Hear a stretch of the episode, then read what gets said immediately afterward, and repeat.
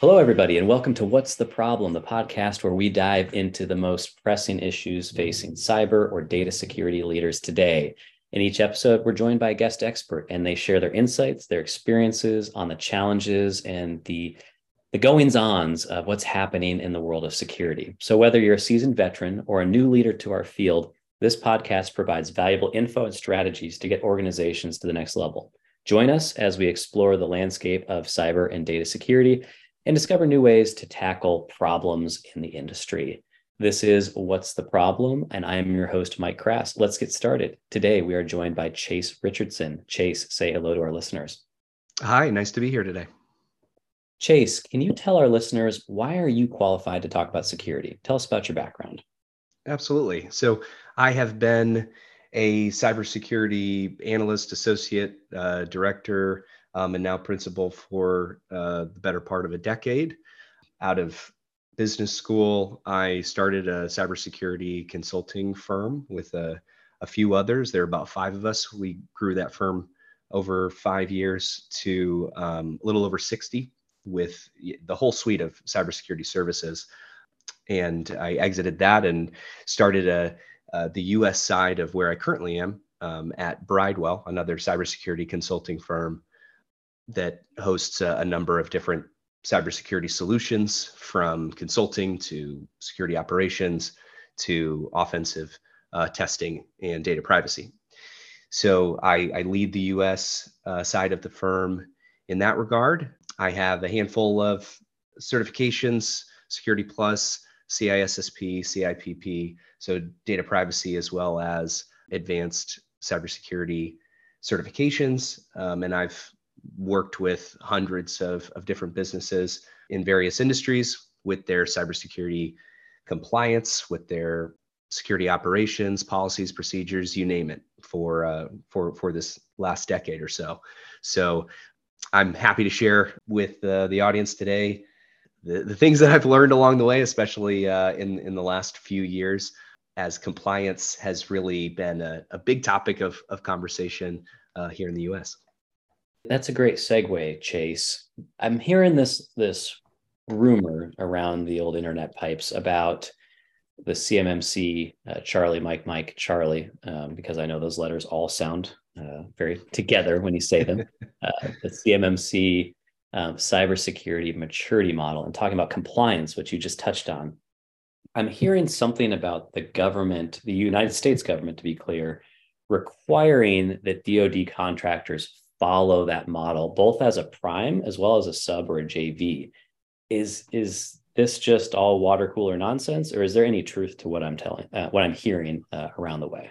Yeah, absolutely. No, you're you're absolutely correct. This this compliance has been uh, it's it's been in development for for some time. So the the requirement that the the DoD supply chain con- prime contractors and subcontractors follow some level of cybersecurity compliance is nothing new. It's it's been around for over a, a decade um, in various forms. Now, the cybersecurity maturity model compliance, the first uh, announcement of it was about four years ago in uh, mm-hmm. 2019, and it it took it up a notch. So before that and, and actually how, how it currently is because it's you know just to be clear this is not in contracts um, as as of right now to to have this level of of compliance. Before that it, it was really a the contractors and subcontractors attesting to their level of compliance um, saying you know i'm i'm following uh, a cybersecurity protocol, or w- what we call it in the space, cybersecurity hygiene. Hmm. Um, mm. I, I'm following all of these things, and I so that I can you can send me over sensitive materials or even not so sensitive materials, but private materials. Sure. Um, and and I'm I'm safe. You know, I, I, am following everything, so don't worry about it. Uh, but with CMMC, it's taking it a notch further because of the increase in cyber attacks that we read in the news every day.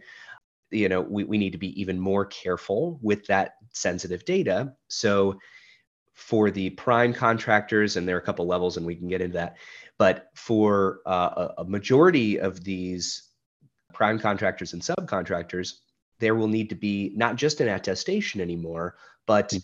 a an independent third party that can come in and give you that that stamp of approval that says yes i've checked their policies i've checked their controls and they are doing what they what they attest that they have been doing for for a while. And so that is in a nutshell this compliance that's been it's been in development for the last several years but we are hopefully it's it's in the what what they call the rulemaking phase um, so it, it, should be coming down the pipe uh, in the next couple years. So you said something about with primes and there is multiple levels to that. Mm-hmm. uh, what did you mean by that? So not every contractor is going to have to pass the same level of assurance that mm. You know the the Boeing's of the world, their Lockheed Martins are going to have to, if you think about that being at the highest level with the the sensitivity of the data that they have access to, they're going to have to pass the there are three levels in the newest flavor of of CMMC what what, what they call CMMC 2.0 mm. and of the three levels those those prime contractors and the biggest contractors those are going to be the level 3s and they are going to pass they are going to have to pass the most rigorous of of audits um, in that level 3 in order to get that that uh, that certification for the subcontractors that have access to some of that data, um, w- what we call, and I'll reference this throughout the, the conversation, but CUI or controlled unclassified information, um, mm-hmm. they might have some a level of access to that information and in some drawings or, or what have you. Um, and they still have access to them. They, it still passes through their, their email or, or, you know, share folder or what, what have you. So they still need to pass some level and that would be a level two um, audit. And okay. that's the majority of subcontractors um, will have to be that level two or so the DoD uh, states. And then finally, you've got the level ones that need to have, you know, they might have physical access. Think about you know the the third parties. Maybe it's a, a managed service that that comes in and does some maintenance to servers. Doesn't actually have access to the data itself but maybe has physical access or um, limited access. They don't they're not actually touching that controlled unclassified information or or they don't have um, you know it's it's never going to their inbox or what what have you. And so those are going to be the level ones. And then it's mm a it's it's a lighter touch. And actually in this newest cmmc 2.0 ruling um, that's not even a uh, a third party coming in and doing that audit. That's still remaining as a self attestation. Exactly. Mm. tell me uh, just so I, I understand. So level uh what was it? Level two level yep. two you do have access to the data correct? Or did i correct. Yep. Okay so level two and a level three, the Boeings, the Lockheeds, those folks, they actually have access to data. Um, level one, self attestation. You don't have to have a third party come in and and, and conduct um, yep. any kind of auditing work. And so those are folks who are doing or, or, organizations that are doing more like you're talking about like server maintenance i think was the example you just gave they're not actually yeah. accessing and have no access uh, uh, accessibility to the data itself. Yeah. Um, but they're just kind of helping helping the gears of the gears of the DoD machine run. Right there, they're kind of yep. a lubricating group. Exactly. Yeah. They or they might make you know a a certain a custom widget or screw for you know eventually eventually goes into you know who knows what at at uh, Boeing or Lockheed at these level at these level three prime contractors. Um, but at their level, all they know is that they just got an order for this widget that they're really good at making. yeah, yeah. So it gets there eventually, but um, they're, they're part of the supply chain, but they don't have access to any of the real sensitive data. Now let's talk about who who would realistically be performing these audits. Is it yeah? If I'm talking about a level three, and I'm looking for you to correct me if I'm off base here, Chase if I'm thinking a level three, I'm thinking, you know, Boeing, Lockheed, uh, something like that. This screams like big four firm, right? Like just some sort of monstrosity of a consulting firm that has some sort of CMMC auditing process that meets a level three criteria. Is that accurate, or do you think that you know some of our listeners actually do work at or own businesses that could be this third party auditing, but sure. it just seems like that's not access like level threes are not really accessible to everybody, and they're also mm-hmm. not the majority, as you pointed out. Level two is a majority mm-hmm, um, mm-hmm. of you know company population uh, or of contractor population. Yeah. So is that accurate? Like level threes, like that auditing work is probably going to be done by a very large, you know, multinational type big four firm. Yeah, yeah, or or a there are a few firms. Um, the first couple firms that got that were uh, approved to be assessors um, mm. to come in and do these assessments uh, there there have been you know the, the big four definitely in the in the mix uh, but a, a, couple of the, the the larger firms that have gone through this just have that focus that's all that they do not only is cybersecurity auditing um, maybe they have experience with you know iso audits you know 27001 or, or something like that and they're you know they're qualified auditors and that's all they do and maybe their their target market is just the the DoD supply chain anyway, so they were naturally in the space to provide that level of service, um, and they have that experience. They they might be able to do that, but the as for the level threes, again, a change with this most recent CMMC 2.0 you know the, them coming out with this this new flavor of um, of CMMC, the the level threes have actually been indicated that they're going to be government led audits. Oh, so okay. they're going to be alongside the maybe it's a big four, and there there may be a part kind of a private part, uh, public private partnership that happens here, but it'll be the um, the DIBCAC or the Defense Industrial Base Cybersecurity Assessment Center. I know it's it's a handful, um, but it's uh, it's part of the the Defense Contract Management Agency, and they're the ones that are uh, you know the front and center on this. They're the ones that have been doing some level of audit again not at this level of cmmc but some level of audit. As i mentioned before these these con- contract assurances have been in place for a very long time for years they've gone through and done you know spot checks and different audits uh, through this agency in the past and that same agency is going to be leading the level three audits however the for the level twos level ones we said you know they're self-assessments sure. the level two audits are going to be organizations that have gone through a process to be a c3 pao which sounds like it's from star wars I know. but um, a certified third party assessment association those are the companies that have gone through the process of becoming this assessment org that has um, you know that that they have the, the the wherewithal and the the the understanding to come in and do the audit for those level twos. Chase, here's the last question. I, I think we've been building up to this. So before I ask the question, a little context. Yeah. I think for folks like yourself and others who are very plugged into this space and into this topic, I think that what we've talked about so far has been a helpful refresher for them. So I want to ask this last question, not with that, that specific segment of our listening audience in mind. And the question is for folks who are not, you know, who didn't start living and breathing this four years ago and are, you know, they've got the date marked on their calendar two years from today. For folks who are not in that audience, what could be some unintended consequences, in your professional opinion, that could come out of this? And I I, I, guess I want to say unintended consequences or benefits. It doesn't always have to be negative, but mm-hmm. for folks who aren't living and breathing this, could you just tell our, those listeners a little bit about like, here's how this might actually affect you?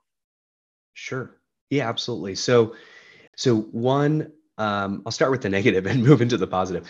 Yeah. the, the negative would be this is a large undertaking. You know, to to follow all these controls. If you haven't done an assessment in a while, if you if you haven't ever done one or you know you're you're a level 2 organization that you're not you don't you don't know what you don't know undergoing a project where you do a gap analysis and and you implement the things that you're not following in order to be compliant and then you get the assessment organization in not only does it cost a lot of, of resources time and money so even if you had a lot um, in the bank to, to go as fast as possible, it just mm-hmm. takes time. It takes a lot of time. So if you're not How ready for this, um, I, it, it, it depends. Yeah, it depends. My, you know, consultant's favorite answer, right?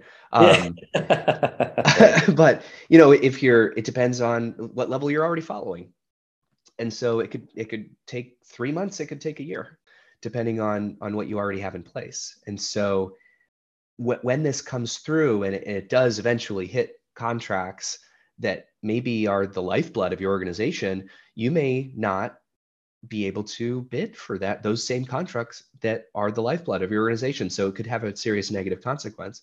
And again it may be th- this has been in development for a long time. It may be too late to to get certified. So that's the worst. But the the best if you get a head start on it would be it, it could be a differentiator. It could be a competitive advantage. Even before these contracts you know it's not in contracts yet right? You don't need to have it right now. But you could you could say hey, we're taking this seriously especially in your bid you could say you know we, we've already done an assessment. We're already working on a plan of action and milestones that we're you know maybe we're not perfect yet but we're we're actively moving on this and we're taking this seriously. That could be a differentiator in your next bid even now before this comes into effect because uh, you know that's a that's a big conversation with with all companies, even outside the DoD, is on supply chain assurances, and so that that could be a differentiator um, in a positive light. Yeah, as as we come to the conclusion of this episode, I, I can see that differentiator being a real a real positive, and I'm always I'm a naturally curious person uh, by nature, and I'm always thinking about you know expanding and doing different things and kind of like growing, um, you know, both personally and professionally.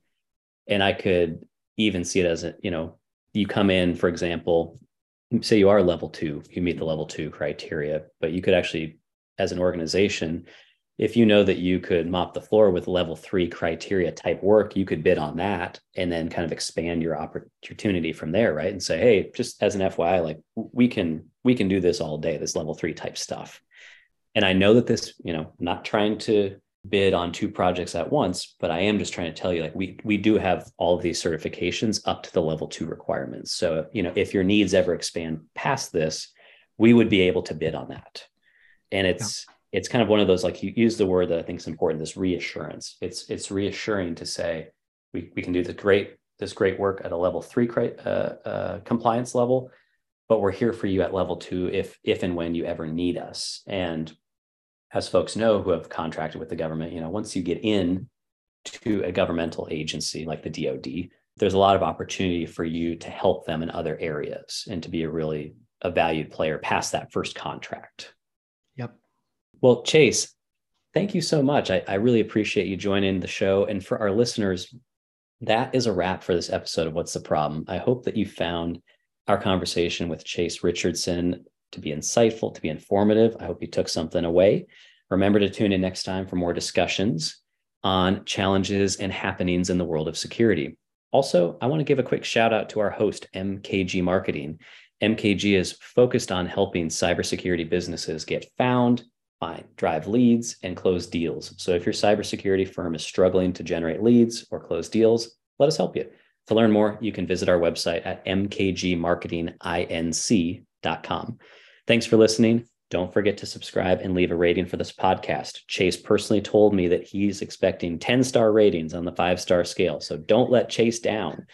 We appreciate your support. Until next time, our listeners, Chase, say goodbye to the listeners. Goodbye. Thanks for having me.